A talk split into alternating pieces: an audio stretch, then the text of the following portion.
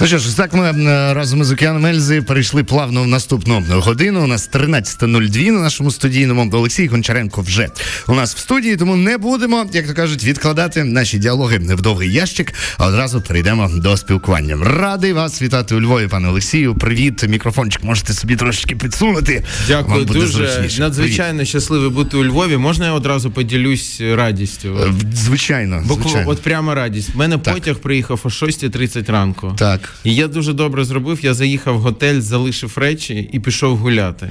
Я вам більше скажу. Це фантастика. Львів настільки маленьке місто, що я встиг сьогодні прийти на роботу і вже дізнатися, що вас бачили на площі ринок. Це да, ну це було. Я вам хочу сказати, що я. Ну я не пам'ятаю, в принципі, це якісь просто хвилини щастя. Це був ще схід сонця. Так О, гарно було, тепло, гарно, е, пусте місто, але неймовірно гарно. Я пройшовся, я просто в мене, знаєте, як, як видихнув. Ну, це як ковток якогось елексіру. Я насправді львів'яний, я заздрю. Надзвичайно одне з найкрасивіших міст Європи, і просто взагалі. Приємно чути, дякую. Е, Не так часто вас, до речі, у Львові е, побачиш, що вас привело до Львова зараз, якщо це не таємниця. Ні, це абсолютно не таємниця. Є щасливий випадок, крім вашого запрошення. Це е, конференції, такі діалоги князів острозьких, які проходять в УКУ в Українському католицькому університеті. Це діалоги між українським і білоруським, якби скажімо, там громадянським суспільством, політичне. Ну це звичайно мова йде про білоруську опозицію.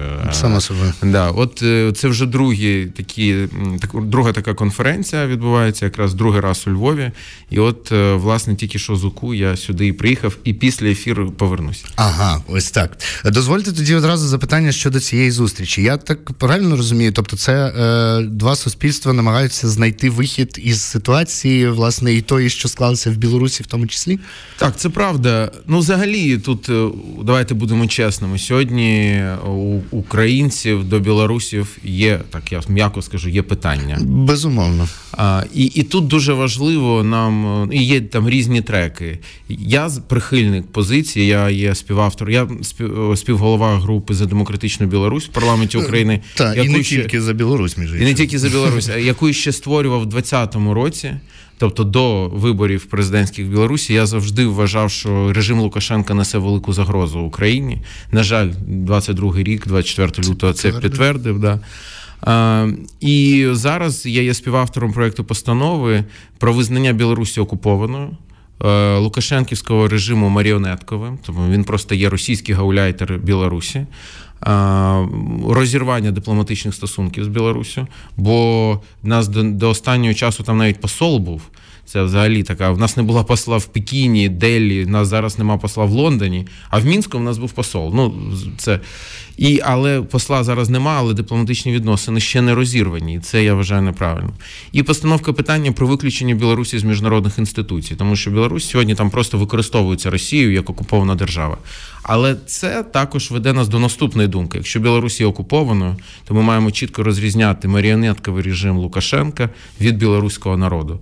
І якщо Путін і російський народ це насправді є єдність. І е, це вони хочуть імперію, і він їм її дає. Ну в якій формі, ну як вміє, так і дає. То білоруський народ інший, насправді інший. І 20-й рік це показав, і супротив там є. І, і наше завдання, а якщо ми не вирішимо питання Білорусі, над нами постійно буде нависати з півночі тисячі кілометрів кордону. Тому наше завдання вибудовувати цей Балто-Чорноморський союз, Литва. Польща, Білорусь, Україна. Якщо ж будь-яка з цих країн є невільною, окупованою, Ну так, якщо випадає з ланцюга, то все. це все, да. Е, За нашу вашу вольність. Це, це те гасло, яке ну воно актуальне як ніколи. Саме про це ми говоримо, і там не тільки говоримо, ми намагаємося знайти ті кроки, якими ми можемо допомогти, і, і що ми можемо зробити. Ну, але я так розумію, це в не в дуже близькій перспективі. Звісно, це все, напевно, процеси, які будуть тягнутися дуже довго. Ми маємо бути готовими, що це буде довгий шлях. Це може бути дуже короткий шлях. От всі такі диктатури, як російська, яка сьогодні де-факто контролює Білорусь, вони виглядають суперстабільно до тієї секунди, як в одну мить вони зникають.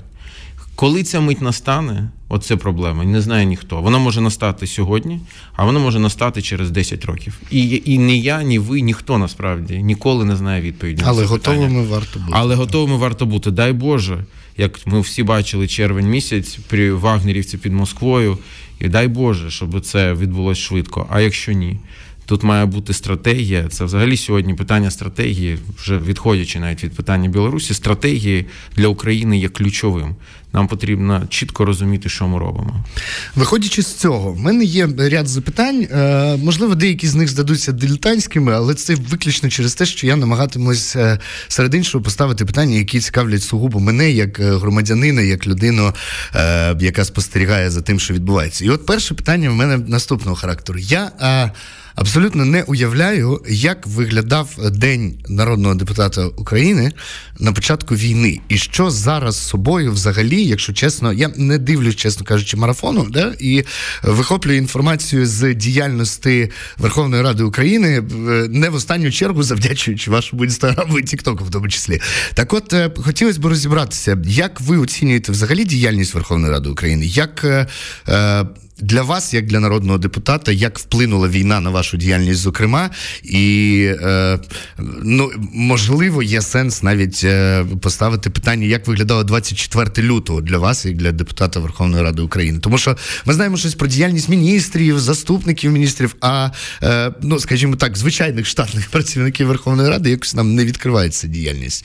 Як а... відбувалося те, і що відбувається зараз? Ну, по перше, на правах реклами, е, шановні друзі, підписуйтесь на мої соцмережі, і ви будете знати, як відбувається діяльність Верховної Ради, бо я намагаюся її максимально відкрити. Але дійсно є проблема, тим більше, що з 24 лютого 2022 року це був перший. Рік, ну до до квітня 23-го року, коли Верховна Рада не транслювалася, перший рік незалежної України такий з квітня, після нашого величезного тиску, і там і ці питання підіймали багато разів, в тому числі я з трибуни, почали транслюватися, але вони дуже дивно Ми прийняли постанову, що мають транслюватися. Вони транслюють вночі. Це показують на національному марафоні вночі, ну реально вночі. Uh-huh. Тобто за після опівночі вночі починають. Ну зрозуміло, що не не сидять там мільйони людей, не чекають значить, на це картинку. Тому я намагаюся відкрити як можу цю роботу, показую відео і все. Ну як завжди, є добре і погане. Давайте з доброго. Ну, 24 лютого це звичайно супер трагічний день для нашої держави. Але це день, коли, знаєте, кожен міг себе показати, і в тому числі Верховна Рада теж. І я пам'ятаю чудово цей день. Мене розбудила дружина. У мене родина живе в Одесі, і вони не виїжджали нікуди з України під час вторгнення були, і вона мене набрала і сказала: я чую вибухи. Ви були в Києві. Я був в Києві, було засідання. 23 лютого в нас було засідання, на якому і в мене був виступ, може навіть хтось пам'ятає. Я сказав, звернувся до росіян, сказав, що якщо ви вважаєте, що ми вас чекаємо з квітами в руках, ми вас чекаємо з джевелінами в руках, з стінгерами, добро пожаловать в ад. І е, це було 23 і я розумів. Ну мені багато моїх колег тоді казав, що ти говориш взагалі? Ну що ну це ж нічого не буде. Я, на жаль, вже відчував, що це насправді буде щось. Не розумів, наскільки масштабно. Але в ніч, ну, 24 вона мене розбудила, що вона чує вибухи, що їй страшно. Я проснувся, я почув вибухи в Києві теж. Ми знали, що в такому випадку ми йдемо на засідання, зрозуміло, бо воєнний стан треба проголосувати. Це було сьома десь 45 ранку, коли ми зібралися в Верховній Раді. Зібралося 270 народних депутатів, частина зникла зразу. І я думаю, що ну зрозуміло, хтось там може був хворий, хтось був за кордоном у відрядженні, але ці імена можна знайти. Я думаю, що це після війни треба буде, бо ну я думаю, з очевидних причин. От е, ми проголосували воєнний стан. І далі, ну і власне, це було доволі швидко. Все зрозуміло, що був шок, як у всіх. І далі там сказали: ну, а ви зараз робіть, що хочете. Значить, яка і велика кількість депутатів, хтось поїхав додому на округи, хтось поїхав на Західну Україну. Ми з колегами вийшли. Ну що було очевидно, що ворог іде до Києва. Я перепрошую, мушу уточнити. Тобто, вам було сказано, що типу, все, хлопці, важлива робота на сьогодні зроблена. Да. Хлопці і дівчата. Тепер кожен по ми своїх... вам да, ми вам, коли ви знову знадобитесь, треба буде засідання. Угу. Ми не закрили засідання. Угу. Ми вам зателефонуємо, скажемо, поки до побачення. Ми вийшли. От нас там була група колег, товаришів. Ну і ми такі розуміємо, що Власне, тут вирішується доля України. Київ буде Київ, буде, не буде, ну не буде. І тому, хоч я сам мій округ на Одещині, родина в Одесі. Але ми пішли і сказали, давайте нам зброю. Ми йдемо до територіальної оборони, батальйон номер 206 доєдналися. І перший місяць, поки росіяни відкинули від Києва, були там. І коли наступне засідання відбулося, я зараз не скажу точно, в якихось перших числах березня. Угу. І воно було таким показовим. Ми приїхали з Калашніковими, ну з там з чергувань, з блокпостів, з евакуаційних місій якісь і залишали автомати на першому поверсі, і заходили в залу, голосували, виходили, брали і знов їхали. Ну от власне так відбувався перший місяць. І це я вважаю, Українська Верховна Рада тоді. І треба розуміти, що росіяни стояли в 20 кілометрах від будівлі, ну 25 підійшли. І сьогодні там повітряна тривога, ніякої повітряної тривоги не могла б врятувати. Вони могли артилерію гатити по е, урядовому кварталу. Тобто це не було для них е, проблемою. І всім було зрозуміло, були ідеї, може нам не збиратися на Верховній Раді, може десь. І всі якось, ну більшість сказали ні. Це є символ того, що ми стоїмо, що Україна стоїть. Це наш внесок, який ми можемо зробити, бути тут. І український парламент це продемонстрував. Я скажу вам, що я ж представляю Україну в парламентській асамблеї Ради Європи. Багато колег тоді казали, як ви збираєтесь на засідання? Тут же як ви там не не, не поїхали там у Львів чи в Тернопіль, я не знаю, Хмельницький. Ні, ми збираємось в Києві. Це столиця, і це важливо. А, Ну, на жаль, сьогодні можу сказати погане, тому що вчора було засідання. Я планував бути у Львові вчора, але нам раптом призначили засідання. От і вчора ми там, крім звернення Урсули фон дер Ляєн, яка була вчора в Києві, що добре і важливо. Ми вчора розглядали там правки до закону про те, щоб забрати гроші з місцевих бюджетів центральний, mm-hmm. про що я категорично проти цього. І ми там ці правки наполягали. Засідання ради йшло до 23-ї години. Я вже боявся, що я не встигаю на потяг на Львів. Значить, е, і можу сказати, що вчора в Верховній Раді було в кінці десь 18-17 депутатів. Ну, так. І я і от і тепер на фоні того, що я розповів про першу частину, яка насправді де Верховна Рада показала себе інституцією, де депутати показали найкраще, мені здається, свої якості. То сьогодні, на жаль, мені здається, що багато депутатів демонструють не найкращі свої якості, коли Верховна Рада втратила велику міру суб'єктність, рішення спускаються з офісу президента. Багато колег по якихось причинах вважають для себе нормальним не прийти на роботу, не бути там правки, ні правки, ну але 18, а нас 400. То це ж ну, а де де і і так не має бути, і це я вважаю дуже неправильно. Добре, е, чисто технічне запитання знову ж таки задаю як громадянин. Що відбувається з тими депутатами, які зараз е, є парламентарями і представниками вже заборонених політичних сил? Е, Що вони там роблять? Наскільки вони впливають на рішення, і е, е що взагалі з ними робить в майбутньому, поки не відбудеться виборів, поки не зміниться е, парламентський штат, якщо це можна так назвати, що з цими парламентарями робити, як їх виховувати? Я не знаю, як Ні. їх не боятися небезпеки з їхнього боку. Я не знаю. Що робити, дати їм копняка з Верховної Ради. І, Але ж тоді, ну це ж не по закону. По закону. по закону. От я зараз вам все значить, От давайте. Оце дуже важливо. Нам розповідають в серпні місяці минулого року. Я подав проект постанови Верховної Ради позбавити депутатських повноважень ОПЗЖ.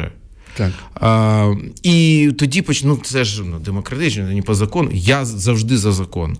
І я вважаю, що будь-яка політична доцільність не може перекреслити закон. Але в нас є законні підстави це зробити. І зараз я вам дуже легко це доведу. Чому я подав це в серпні місяці? Не в лютому, ні в березні, в серпні. Тому що в нас, згідно конституції, є дві підстави, які дозволяють нам отак раз і позбавитись більшої частини ОПЗЖ із парламенту, включно з усіма, коли ще були Медведчуки, Рабіновичі, Шуфрич, які зараз в СІЗО, але до останнього часу виступав в Верховній Раді. Це божевілля. Голова божевілля. комітету, голова комітету з питань свободи слова. Значить, які два чому саме в серпні? Бо пройшло півроку. Значить, згідно законодавства України, народного депутата Конституції можна позбавити мандату в двох там, крім там, смерть, відставка так, так, добровільна, та але ще дві обставини є. Перша, якщо він покидає Україну на постійне місце проживання, а це визначається терміном в півроку. Тобто, якщо депутат, а як ми сьогодні знаємо, частина з них, всякі Королєвські, інші виїхали там якогось 19-20 лютого, ну щось вони знали, напевно. Очевидно. Хтось виїхав якогось 25-26, але на серпень місяць пройшло півроку, як їх нема в Україні. І це повна підстава. Це дуже легко. Ти даєш заяву, коли перетнули кордон, півроку нема. Якщо нема депутата, як він може представляти країну, його нема в країні. Ну нема депутата. все. Значить, і це конституційна підстава, по якій ми частину могли викинути. А друга конституційна підстава, якщо депутат виходить зі складу фракції, по партійному списку якої він чи вона були обрані. Угу. А я нагадаю, як було на першому засіданні. До речі, деякі опозажисти були на першому засіданні, і ну це звичайно їм плюс карму там на, на цей. А багатьох не було. А на наступному засіданні, вже в березні, перші з них написали заяви, а потім по всі повиходили. І фракція ж ОПЗЖ їх не існує сьогодні. Чому вона розвалилася? Тому що вийшли депутати, але вони писали власноруч заяви. Це пряма підстава по конституції забрати в них мандат. Добре, пряма хто, підстава. хто має зробити це подання, щоб в них забрати а, це має е, спікер парламенту винести це на голосування. Ми маємо проголосувати і додати в закон, а, тому що є момент, от що по цій підставі е, щодо написання власноруч заяви. По першій частині нам ніхто не потрібен. Все, виїхали до побачення. Побачення. Все, нема про що говорити. По другій підставі нам треба ще внести зміни в закон, тому що сьогодні конституція каже можна забрати мандат, а закон каже, що суб'єктом подання є та партія, яка їх висунула. Угу. Зрозуміло, що ми не можемо чекати від ОПЗЖ нічого. Тому наше завдання дати просто ці повноважені центральній виборчій комісії. Що ЦВК має подати нам, що ці люди написали заяву, це підстава до побачення. Це от це можна зробити протягом декількох днів маючи відповідне бажання. Чому цього бажання немає? Тепер до питання, що вони там роблять. Так. Вони, ну там Шуфрич намагався ще трішки там навіть і виступати.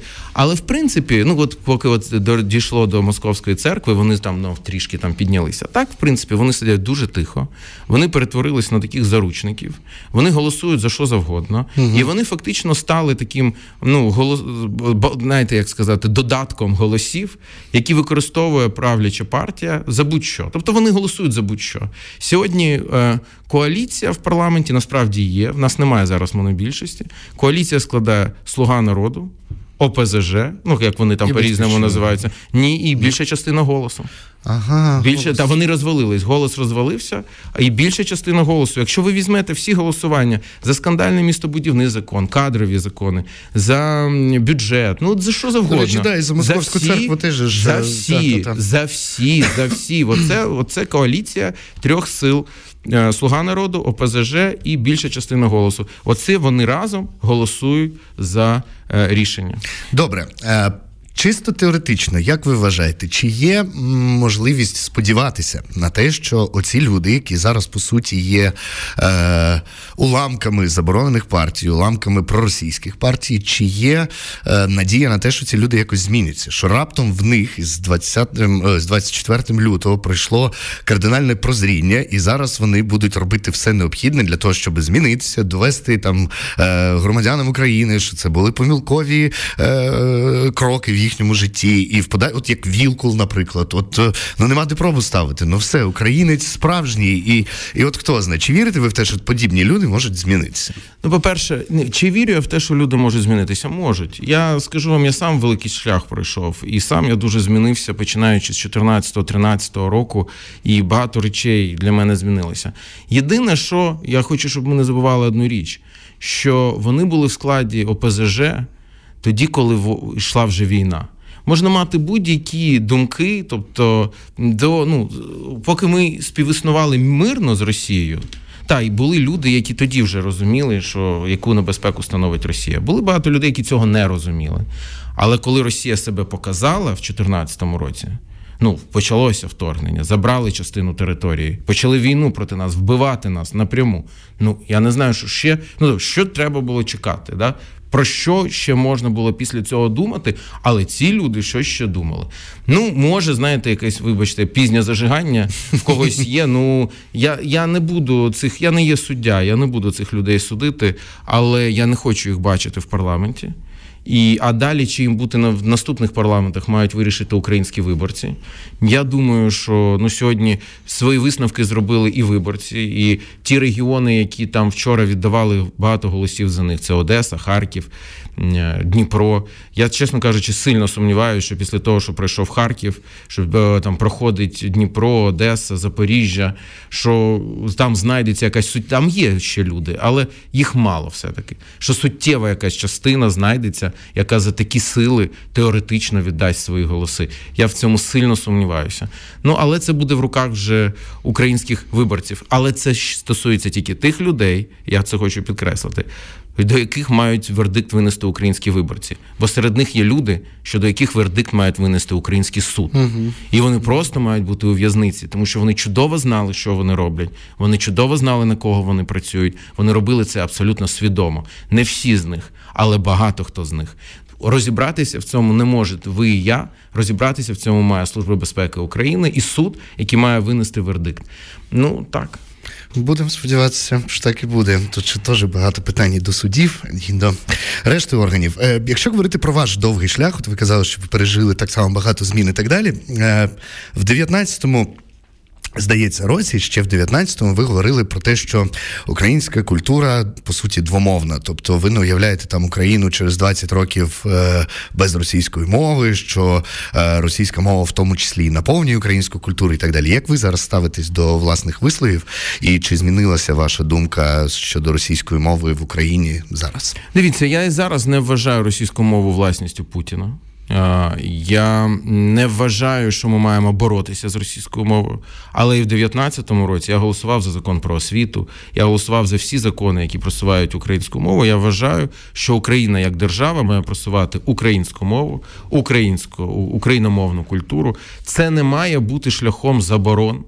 Це не має бути шляхом якихось репресій щодо е, людей, які розмовляють на іншій мові. Коли приїжджаєш на фронт, ну там реально Ні, ну, мова ж не йде про іншу мову. Мова, да, мова ну, про російську. Ні, я саме про російську і говорю. Я говорю саме про російську мову. Я вважаю, що це шлях еволюційний і шлях, який Україна великою мірою вже пройшла. Сьогодні набагато більше української мови, і 24 лютого тому знов посприяло. Думаю, що з часом її буде більше, більше, більше. Але це ми маємо пройти цей шлях саме еволюційним шляхом. Я так бачу, угу. тому що ну це не має бути якийсь розкол і і боротьба всередині між громадянами. Бо а, між російськомовними громадянами сьогодні і україномовними громадянами є консенсус ну в усьому насправді в тому, що Україна має бути незалежною, в тому, що вона має бути європейською. Опитування показують, в тому, що вона має бути членом НАТО. Візьміть будь-який регіон України, він говорить одне те саме. І а, питання того, що ну да, є регіони набагато більш русифіковані, є регіони, в якому це відбувалося ну, століттями насправді. І це не може зникнути за один день, і не зникне за один день.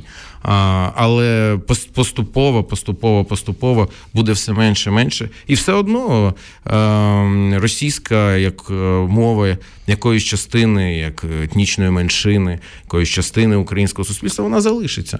Але вона не буде грати якусь домінуючу роль, як вона грала ще нещодавно, і навіть не буде мати якийсь паритет. Вона буде однією з тих там мов, е, як, які є ну, в Одеській області, є болгарська гаузька, різні мови, на яких прям спілкуються люди. Ну, але румунська. Олексій, якщо дозволите. Ну, по-перше, хотів уточнити. Власне, я згідний, що мова російська не є власністю Путіна, але це безумовний маркер. Погодьтеся.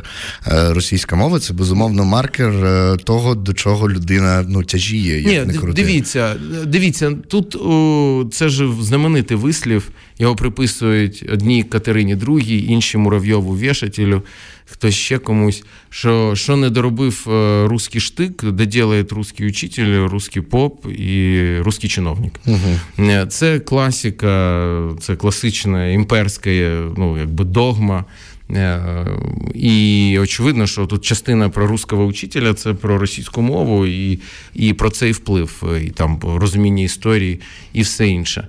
Повторюсь, тут дуже важливим є поступовість і ну, нетравматичність цього. Тому що мова для будь-якої людини є частиною ідентичності.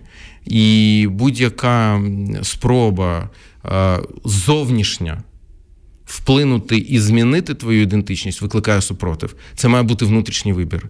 І до цього внутрішнього вибору треба прийти. Сьогодні ну, мільйони людей до цього приходять. І це, і, це, і, це, і це не так легко насправді для цих людей, але вони до цього рухаються. І тому я думаю, що треба просто дати їм можливість. І, і да. До речі, про можливості. В мене є, я створив, і власне я пишаюсь цим. Найбільша в Україні мережа освітньо-культурних центрів називається Гончаренко центр. Next question, до речі. Да, ну, Дякую, але я просто зараз місточок. Ми якраз і перейдемо до цього. Я хочу сказати, що коли ми нас сьогодні біля 30 центрів.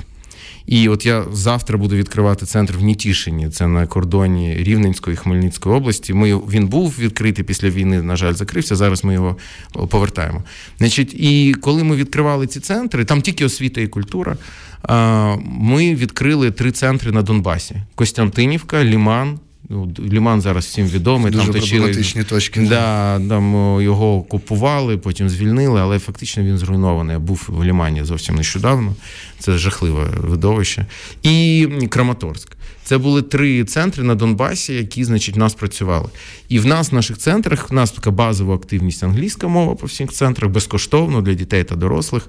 Е, і ось е, а на Донбасі і на е, ну в цілому і на південній Україні в нас є українська мова.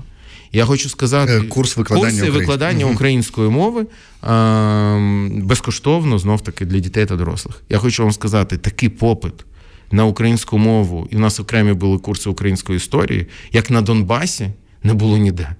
Ну, Люди в чергах насправді стояли, не могли, ми не могли таку кількість людей охопити. При тому, що ви маєте розуміти, що Ліман це місто 30 тисяч населення до вторгнення. Це невелике місто.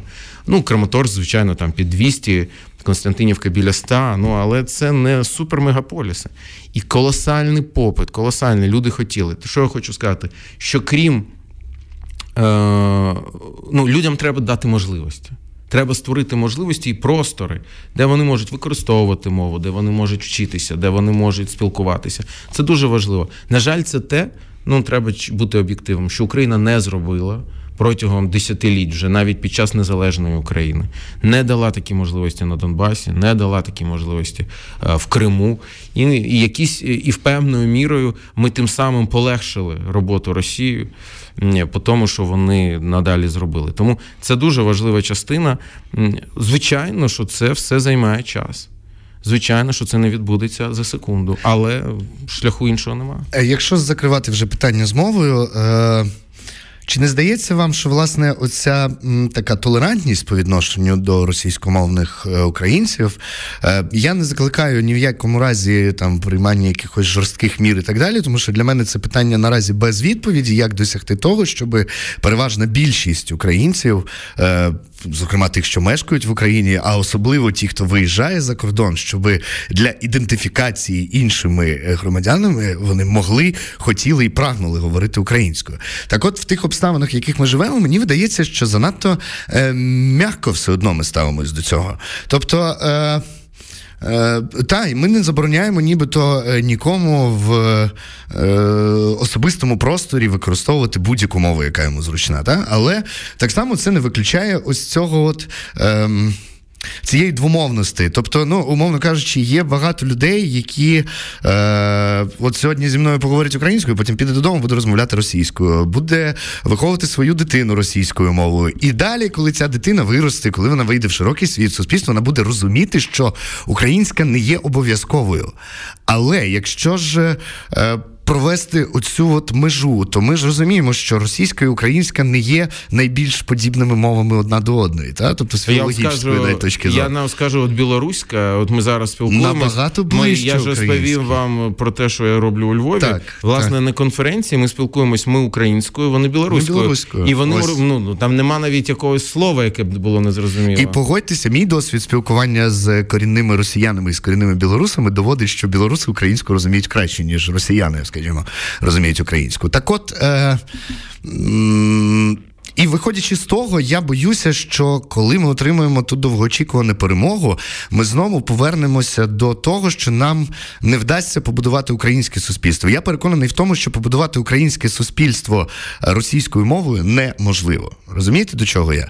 Е, Знову ж таки, якщо дозволите, пригадаємо один захід, на якому ми були разом із вами. Нас доля так звела, коли звучала українська мова, проте ведучий спілкувався з гостями російською мовою. Е, Для мене це трошечки парадокс, незважаючи на те, що я з Полтавщини е, розмовляв російською, закінчував російську школу, вивчив українську і зрозумів, е, що собою несе власне українська мова. Так, от чи не видається вам все ж таки, що зам'яко ми ставимося до е, російськомовних? Не в тому річ, що їх треба якось виганяти з суспільства, ставити в якісь рамки і так далі, а що треба якось жорсткіше доносити все таки ту інформацію, що українська на часі так, як ніколи. Знову ж таки, візьмемо Одесу. Е, багато написів інформаційних до сих пір написані російською і англійською мовою. Український театр Василька, вивіска російською мовою далі в Одесі. Е... Ну, в Одесі нещодавно відбулася подія з будівлі Одеської міської ради була прибрана табличка російською мовою. Слава Богу. Вона була нещодавно до, ви кажете. до буквально, мені здається, тиждень, може два тижні тому. Е, це дуже повільний процес. Він не буває дуже швидким. Це просто треба визнати і і якби це розуміти. Ти не можеш це зробити швидко. Це це люди, це їхнє мислення, це ну, це, це складно. І просто треба це прийняти і поступово, поступово. Ну, я я прихильник, я це казав і в 17, 18, 19, скажу це в 20, 22 і 23 році. Я прихильник м'якої, спокійної неагресивної українізації. І все інше, мені здається, може тільки навпаки, рано чи пізно грати на користь ворога, який буде казати, бачите, ми ж казали, що тут треба когось захищати і так далі. І Це має бути зсередини цих людей. І, і, власне, як на мене, 24 лютого це підтвердило. Ну, подивіться, Харків. Ну, це майже тотально російськомовне місто. Безумовно. Одеса, майже Безумовно. тотально російськомовне місто. Ну що там, вийшли люди зустріти росіян з квітами? Ну, об'єктивно, реально. Люди записувались в тероборону і йшли добровольцями на фронт захищати. Ну це ж факт. Якщо ще до Одеси, там їм треба було йти в Харків 30 кілометрів від кордону. В один з Гончаренко центрів в Дюргачах. Дюргачі це 20 кілометрів від, від, кордону. від кордону. Частина громади була окупована. Ну російські танки прямо тут їздили. І да, були колаборанти, але їх одиниці одиниці, воно взагалі не співставно з кількістю. А з іншого боку, е, є україномовні, прямо україномовні депутати ОПЗЖ що вони від цього стають патріотами. Да? Ну тобто, я до чого, що це е, все-таки перший процес повільний. По-друге, в Україні е, це е, я не погоджуюсь з тим, що це є маркером. В Україні якось в людей, от усіх російськомовних громадян України, вони себе відчувають українцями, відчувають патріотами. Да, можливо, це для. Е, я розумію львів'ян для людей, які народилися і виросли в україномовному середовищі, це є природньо. Для людей я народився в Одесі, яка була ну тотально рускоязичною. Я в перший раз я почув українську мову, коли приїхав до діда в село Вербівка, Черкаська область, бо він звідти. І там я почув українську мову, мені було 5 років. І чув її тільки там, коли приїжджав кожного літа. Я не чув в Одесі, просто ти не міг почути українську мову. Її просто не було. І, І таких людей виросли сотні тисяч мільйони за цей час. Ці люди не можуть змінитися за день, і ці люди не можуть змінитися за два. Тому це просто треба прийняти. І я не думаю, що з цим повторюсь, я не думаю, що з цим є проблеми. Тому що е, ми в головному, ми навколо прапора, ми навколо своєї держави, ми її боронимо, ми її любимо. Ми нікому її не віддамо, і, і це нас об'єднує більше ніж що завгодно. Згідний, дякую. Е, з повним питанням вичерпано. Перейдемо до Гончаренко центрів. Е, я дізнався про Гончаренко центр випадково, коли приїхав в місто Миргород і відкривши місцеву пресу, дізнався, що буквально вчора, тобто за переддень до, відкрився Гончаренко центр в місті Миргород. Звісно, я його відвідав. Звісно, місто не таке велике, щоб не дізнатися про цей е, про це місце. Ми навіть там пробували зорганізувати невеличкий виступ. Потім склалися обставини по іншому. Тим не. Е, Тому я не виключаю, що дехто з наших слухачів про існування Гончаренка центру може дізнатися от прямо зараз вперше. Тому давайте в двох словах, що таке освітній центр Гончаренка, і скільки їх є в Україні, і яким чином ці Гончаренко центри е, вже 76-й автомобіль пригнали на, да, на, на, на, наперед. Дякувати Богу і дякувати всім, хто долучається. Отже, трошки про Гончаренко центр, якщо можна. Дякую дуже. І навіть не тільки 76 автомобілів. Ми Гончаренко центри збройним силам придбали гвоздіку. Ми ж казали, що будемо зустрічати. Росіяни казали, що ми будемо з квітами, з квітами в руках зустрічати. Це самохідна артилерійська установка 122 мм, яку ми купили, е, ну там донатили наші відвідувачі. Ми самі докладалися і купили, і передали першій штурмовій бригаді Богуна. Е, нашу гвоздічку, нашу квіточку. Ось Тому ну і там і багато чого. Дрони, антидрони. Ми, як вся країна, волонтеримо, мова йде там про десятки вже мільйонів. І це це наш внесок. Ми краплинка в цьому океані українського волонтерства. Це кошти Але, тих, хто відвідує. Да, допомагає. Це кошти тих, хто відвідує наших mm-hmm. патронів. Ми, Ми пишаємось. Ми найбільше в Україні мережа недержавна мережа освітньо-культурних центрів. Ми не отримуємо жодної бюджетної копійки. Наші всі патрони є на нашому сайті, вони всі відкриті, офіційні. Е, це не є ні для кого таємницю. В кожному місті, в яке ми приходимо, ми е, знаходимо партнера, які нам допомагають часто безкоштовним приміщенням чи якоюсь частиною фінансування. Е, бо без цього ми не можемо прийти в місто. Так склалося, що на Львівщині наших центрів, на жаль, немає. Був центр в Сколі і він доволі добре і довго працював, але там змінились обставини в наших партнерів, і, на жаль, поки що цей центр зупинився. Це був єдиний центр на Львівщині, але він є в нас. Ну, якщо брати тут навколо, то є в Івано-Франківську, є в Чернівцях, є в Рівному, є в Хмельницькому, є в Теофіполі. От я сказав, в Нітішині ми його е, відроджуємо зараз. Е, це це захід України до Сходу. Я розповів вам про центри на Донбасі. Харків. Ми пишаємось наш центр Харків, Діргачі, Рогань. Це якби навколо Харкова. Наш центр в Чернігові був єдиним таким волонтер. Бо всі ми після 24 лютого переключилися, в тому числі на волонтерство, не зупиняючи освітньо-культурну частину. І наш центр в Чернігові був єдиним таким великим волонтерським центром, який не зупинився ні на один день осади міста. І весь 31 день він працював. І наш там ми нагороджені, наш там директ. Ну, нам це для нас це важливо. Це звичайно, як для всіх українців, наш внесок в нашу боротьбу. Ну і аж до півдня, звичайно, Одеса рідна, Одещина, Миколаїв. Наш центр працював в Херсоні. На жаль, ми вимушені його зупинити роботу. Як ми зупинили роботу центрів Костянтинівки і Краматорську, тому що ну там неможливо з точки зору безпеки працювати. Ми, на жаль, там зупинились. От е, тому це так, така велика родина. Що ми робимо? Значить, це освіта і культура. В нас є базова активність це англійська мова. Бо коли ми говоримо, що ми хочемо стати е, частиною вільного світу, то це в тому числі розмовляти однією мовою і не тільки мовою в фігуральному розумінні, але в прямому і конкретному. Це англійська мова. І якраз чим більше людей буде знати англійську мову, тим відкритіше ми будемо, тим більше в маленьких містах. От ви згадали, ми починали з невеликих міст. От ми в нас це тільки після 24 лютого ми відкрилися Харків, Київ, Одеса, Дніпро.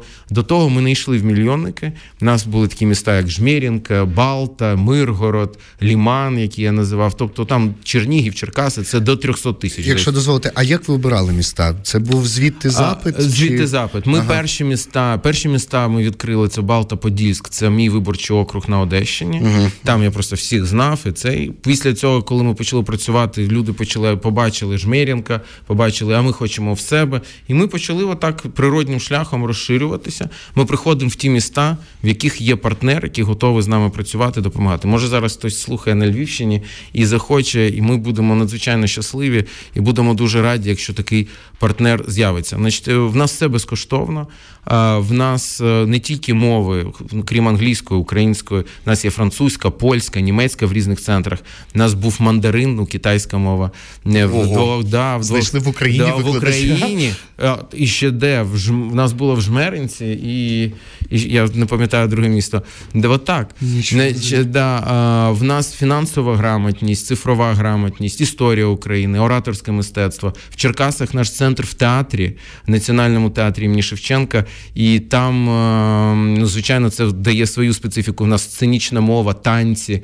У нас найстаршому нашому е, учню в Черкасах 84 роки, який танцює. Wow. Він ще й англійську мову вчить. Значить, е, в нас йога, в Кропивницькому в нас центр, е, в якого є така покрівля, яку можна використовувати. Вони там роблять йогу, якісь заходи. Культ. У нас відбуваються концерти, виставки. До нас презентації книжок, презентація книжок. Точно. До нас наш друг такий частий, це Сергій Жадан, який багато наших центрів. До речі, в Жадани собаки один з музикантів з Дергачів, е, який там вони нещодавно там в нашому центрі в Дергачах там давали концерт. Е, ну тобто, от це все те, що ми робимо, бо ми віримо в освіту, ми віримо в культуру, і ми її власне розвиваємо. Давайте про це і поговоримо. Якщо раптом нас слухає хтось, я точно знаю, що є місто Борислав, яке досить зацікавлене в тому, щоб там відкрився Гончаренко центр. Тому на всякий випадок одразу розпитаю, а можливо ще комусь буде корисно. Е, що потрібно для того, щоб в містечку в умовному Бориславі відкрити Гончаренко центр? Що значить? Партнери, е, яка функція кладеться на плечі партнерів, яку функцію на себе берете ви, як е, представник організації? А, так далі? Нам потрібно приміщення безкоштовне. Угу. Тобто нам потрібно, щоб хтось нам надав безкоштовне приміщення. Воно має бути у нас немає можливості ремонтувати. Там це воно має бути в доброму стані, в доброму місці, тому що там мова йде про освіту, і там мають ну, в тому числі так. діти ходять, е, і воно має бути транспортно зручно. Все все остальне робимо ми. Абсолютно, в нас є наші програми. Англійська мова в нас це не є. Ми ми, не ми не аматори, якісь там, знаєте, хто хто завгодно, як завгодно. У нас чітка методологія, це є така Green Country, е, дуже така організація, знаменита, можна навіть сказати. У нас є англійські курси з University of Pennsylvania. Це один з восьми університетів Ліги Плюща, знаменитий Гарвард, Єль. Ну вони всі знають Прінстон, а ще там є University of Pennsylvania, UPenn. І в нас з ними колаборація. Ми вперше українська українська взагалі освітня інституція, яка має договір і тобто, співпрацю. Ви підбираєте викладача, який ми підбираємо викладача, викладача, який живе в цьому місті, звичайно, угу. який би відповідав... а які ми намагаємось знайти найкращих, зазвичай або ну одних з найкращих. Ми в цьому сенсі дуже вимогливі, тому що мова йде про якісну освіту. Е, і ми не в наше завдання дати базу, тобто ми виводимо людину на A2, Тобто, ну є A1, A2, B1, B2, тобто B це вже більш просунута мова, це вже люди можуть самі. Ми виводимо на базовий рівень, і далі в нас є speaking club и. Тобто, ти можеш приходити і практикувати. Хочеш далі вже там йти серйозніше, ну, будь ласка, вчи, там є різні можливості для цього. То це вже не наш е, профіль, а от така базова англійська мова для тих, хто саме починає або має її трішки зовсім. Оце все повторюю, все інше робимо ми. Е, серед наших патронів, е, щоб ми розуміли, да, як ми в тому числі фінансуємо. Mm-hmm. Наприклад, на, ми пишаємось там Лорд Майкл Ешкрофт, е, це е, америка, американський британський мільярдер і член Палати лордів, і от який в тому числі є патроном наших центрів, бо він вважає, що це є дуже правильна річ, яку ми робимо. Е, Всі, е, скажімо так, ну окей, уроки, заняття, все, що відбувається в Гончаренко центр, це доступно безкоштовно абсолютно. для відвідувачів. Це наш принцип, все абсолютно безкоштовно безкоштовно. Угу. А, Ну але в цьому є інший бік. Дуже важлива громада. От коли я говорю, що я перелічив багато курсів, в нас є курси барісти, в нас є е, в нас в Черкасах був курс е, е, історія українського секса. Значить, ну щоб ви розуміли, це дуже різноманітні напрямки. Е, і і це ну там чому? Тому що там зацікавилися. Є людина, угу. є людина, яка, яка, яка прийшла, ряд лекцій. яка угу. прийшла і говорить: ну ми звичайно дивимося на людей, ми все перевіряємо. І але далі це на волонтерських вже основах. Тобто, якщо ми говоримо про вчителя англійської мови, це людина прям працює, ага, тому це що на, це на це оплачувано. Угу. Ну це це треба, щоб було на якісному рівні і по певних вимогах. А якщо є людина, яка готова розповісти свій досвід і навчити там е, в нас є курс бравістів, які як бровісти, бровісти ті, що брови ті, що роблять брови, і це серед переселенців було супер, тому що це та професія, яку можна достатньо швидко опанувати, опанувати угу. але це вже буде тебе годувати. І в нас дуже багато ВПО до нас приходило, щоб і в тому числі на такі курси. Але це вже відбувається все за рахунок волонтерів, які люди, які готові ділитися своїми знаннями. У нас є курс е, молодої леді в одному з центрів. Це для дівчаток, підлітків, як там якісь як поводити, етика, елементи безпеки і так далі. Ну тобто дуже багато різних речей, які в кожному конкретному місті центр унікальний. Це дуже залежить від того, хто ну від директора, від колектива, від тієї спільноти, яка навколо такого центру гуртується. Тим більше, що коли ми говоримо про великі міста, зрозуміло, що в Києві, в Дніпрі, в Одесі є багато чого. Коли ми говоримо про Ліман, ми взагалі були там єдиним таким осередком. Ми, ну Миргород, чудове місто, фантастичне місто, але там не так багато таких можливостей. Там Балта чи Жмеренка, треба це розуміти. І там в Жмеринців там всі пластуни місцеві, там всі навколо нас. Ну тобто, це дуже залежить від е, від конкретного міста і від того, що в цьому місті відбувається. Останнє по Гончаренко центрах. Е, коли виник перший, і що стало власне для вас поштовхом? Можливо, е, з чогось взяли ідею, десь може була за кордоном основа. Що стало основою для створення подібних центрів? Ну, перші були Подільське Балта на Одещині. А чому? Тому що взагалі моє перше в житті робоче місце це викладач англійської мови. Я був в 10 класі.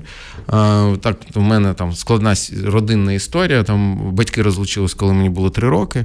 Я не спілкувався з батьком я на, на прізвищі мами. І е, мама вчителька, бабуся пенсіонерка, 90-ті роки. Ну це було дуже складно. І я пішов працювати в 10 класі, викладати англійську мову і в дитячий садочок.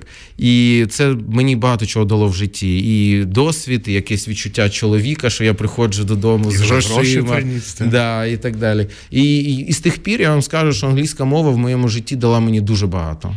От, напевно, якщо спитати, що мені які знання дали найбільше, англійська мова. Вона мене і годувала якийсь час, і вона відкриває переді мною багато дверей і можливостей, і я намагаюся їми користатись. І я завжди хотів цим ділитися. Це щоб це і іншим. Я мріяв про це довго. Спочатку ми починали з таких курсів підвищення кваліфікації для сільських вчителів англійської мови. Ми ще таке робили. І, Але потім відчули потенціал не більше, що ми можемо прямо от фізичні центри відкрити. До речі, у нас є центр онлайн. Хто хоче mm-hmm. зі Львова, може долучатися і вчитися в нас онлайн. Ми набираємо групи і все. І, ну, звичайно, сьогодні без онлайну ніяк. Але все-таки фізична освіта, особливо коли ми говоримо про дітей, є дуже важливою. Тобто, от прям прийти, щоб був вчитель, щоб була ну, от відчуття, воно має значення, безумовно. А, До речі, ще одне останнє скажу, що ми зараз дуже багато робимо. Це все, що пов'язано з родинами військовослужбовців. У нас є така програма Плюс Плюс. Це мами, доні е, і в першу чергу жінки, е, військовослужбовців. І це важливо. Там і психологічна підтримка, там і якесь ну, ділитися. Ну, це важливо. Ми от відчуваємо, що це такий дуже серйозний сьогодні є соціальний запит, і ми це робимо в наших центрах, і, і це дуже треба. Дякую. І давайте останнє. Напевно, е, ви говорили трошечки про свою сім'ю. Е, вони зараз в Україні, вони так. в Одесі. Е, як часто вам взагалі вдається з таким графіком з ними зустрічатися? Як ви переживаєте ці всі хвилини хвилювання? Адже Одеса під загрозою трошки більшою, скажімо так, ніж той самий Львів, і подекуди навіть ніж Київ. Як взагалі на вашу сім'ю, на ваших дітей, зокрема, вплинуло все те, що відбувається в Україні? І ну, якщо дозволите, чи бачите ви майбутнє, і яким ви бачите майбутнє ваших дітей тут в Україні? Ну, яким майбутнє, ви знаєте, я дійшов нарешті до тієї стадії, це маючи е, вже дітей, е, у мене старший син вже підліток. Це коли ти приймаєш. Треба прийняти, в тому числі дітей, і вони мають самі самі собі обрати майбутнє. Як в когось в мене були якісь там свої думки, ідеї, але я думаю, що зараз що вони оберуть свій шлях самі. Я дуже хочу, щоб вони жили в Україні. Е, як воно складеться, я не знаю, але я дуже хочу, щоб вони жили тут. Як я переживаю, ну дійсно там графік, але я намагаюся вчора зранку я ще був в Одесі. Вчора зранку вчора зранку я рано-рано вранці е, попрощався з родиною, поїхав на Київ. Цілий день відпрацював в Києві, ввечері сів на потяг, приїхав сюди. Завтра зранку я поїду з Львова в Луцьк. Далі в мене рівне, далі Нітішин, там сяду на потяг, потім поїду в Київ. В Києві там знову відпрацюю цей тиждень і повернусь додому. Ну і так постійно. Це цей напрямок. Дуже багато їжу на Донбас. Також е, періодично я їду за кордон представляти Україну. Це все е, ну, якби важлива частина і моя робота. Але звичайно, що. Ну, це це, це, це, це складно, особливо ці перші дні. Я скажу, да, це було мені дуже складно 24 лютого, коли я відчував, що мій громадянський обов'язок бути в Києві, а в той же час якась частина мене казала, що мій обов'язок чоловіка, батька бути зі своєю родиною. І ну, це такий завжди якийсь і вибір. І... Але моя родина мене підтримує. Це для мене дуже важливо. Розумі... З розумінням ставиться до, до того, що я. Маю свої обов'язки перед суспільством. Бо я вважаю, що якщо ти займаєшся політикою, ти маєш певні обов'язки. І ти маєш проповідувати те, що ти сповідуєш. А це ти можеш довести тільки своїми діями і якимись кроками. Тому, очевидно, там було що залишаю. Я відверто вам кажу, що я набагато краще володію селфі-палкою, ніж автоматом Калашникова. І мій місяць в теробороні це не сильно змінив. Але просто очевидно було, що ну ми маємо всі ну якби бути, от показувати і і бути, да, і, і, і, і показувати, що те, що ми говоримо, це не тільки слова, а це щось, за що ти готовий. Ну, при якійсь там поганому розвитку подій, ну і віддати. І тому, в тому числі, аж до свого життя. Тому це треба робити. І, звичайно, там я скажу, що моя б дружина була б щаслива, якщо б я не займався політикою. Вона мені завжди каже, бо є різні теж там комусь подобається увага. Вона їй не подобається бути якоюсь в центрі уваги. Угу. Вона така дуже родинна і затишна в цьому сенсі. Ну, але ми маємо те, що маємо, і, і вона мене вже давно прийняла, який я є. Ви не уявляєте себе в іншій діяльності? Ні. Це моє покликання. Я абсолютно щасливий тим, що роблю. Е, звичайно, я не робив свою кількість помилок, і і це є нормальним. Але, ну, звісно, завжди краще менше. Але але я от відчуваю свою корисність. От я відчуваю, що я і для себе я реалізуюсь, і я щось залишаю по собі там ті самі центри. І от ви, до речі, спитали, чому центри, чому там я Гончаренко центр. Дійсно, я розповів, як я прийшов до цього, а чому саме от Гончаренко центр. Тому що я, коли був в Сполучених Штатах Америки, я побачив Байден центр, Обама центр. Ну, це певна і амбіція. І да, ну напевно, і певне марнославство. Ну що тут зробиш? Але в цьому є чому вони це роблять? Це не тільки про амбіцію, це певне, ти береш на себе відповідальність. Бо якісь люди мають привести свою дитину в цей центр.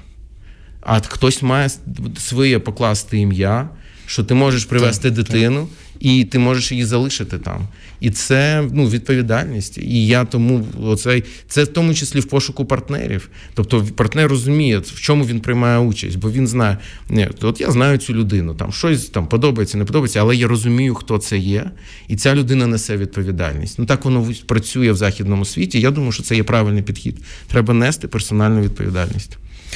Будемо сподіватися, пане Олексію, що персональну відповідальність понесуть всі, хто на то заслуговує. Я дуже сподіваюся, що ваша діяльність буде дійсно приносити е, важливі результати як для нашої держави, так і для тих держав, за чию за чиє майбутнє ви також піклуєтеся. Я дуже вам дякую за вчорашню музику, яку ви принесли до нас дякую на радіостанцію. Е, не так багато у нас вийшло сьогодні про музику. Єдине, що можу точно сказати, у нас склалося враження, що ви людина з високим і вишуканим смаком, і це дуже. це дуже приємно. Е, Якщо ви не чули, друзі, підбірку е, авторського плейлиста вчора, то шукайте на SoundCloud, будь ласка, рубрику автограф. Ну, ви знаєте словом, як то робиться все на нашому SoundCloud. Е, Успішного вам завершення сьогоднішнього дня. Я Дякую надзвичайно вдячний, що ви приділили нам час. А, в мене є ще одне питання, тако наостанок, просто для того, щоб е, скласти остаточне враження про вас. Е, В 14-му, здається, році ви говорили про те, що ваша зарплата, яка вам нарахована, перераховуватиметься за посаду е, чи то заступника голови обласної ради. ради. Да, ви будете перераховувати на е, потреби збройних сил України. Так і було? Так і було. І сьогодні всю свою зарплату до останньої копійки я віддаю в те, що ми разом з Гончаренко центром купляємо все те, про що я сьогодні говорив. В мене питань більше немає. Дякую, пане Олексію. Дякую дуже вам. Успіху. Е, дуже сподіваюся на те, що Гончаренко центрів буде більше, адже не е, як просто сторонній спостерігач, як людина, яка дійсно перед очима в себе бачить регулярно розвиток гончаренка центру в Миргороді, розумію сенс цього всього.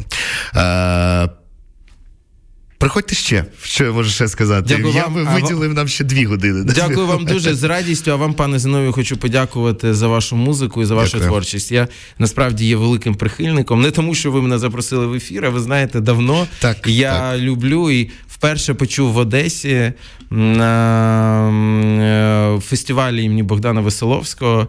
І це мене тоді просто вразило. Як вас там вразив мені твій усміх, а мене вразила ваша, ваша творчість.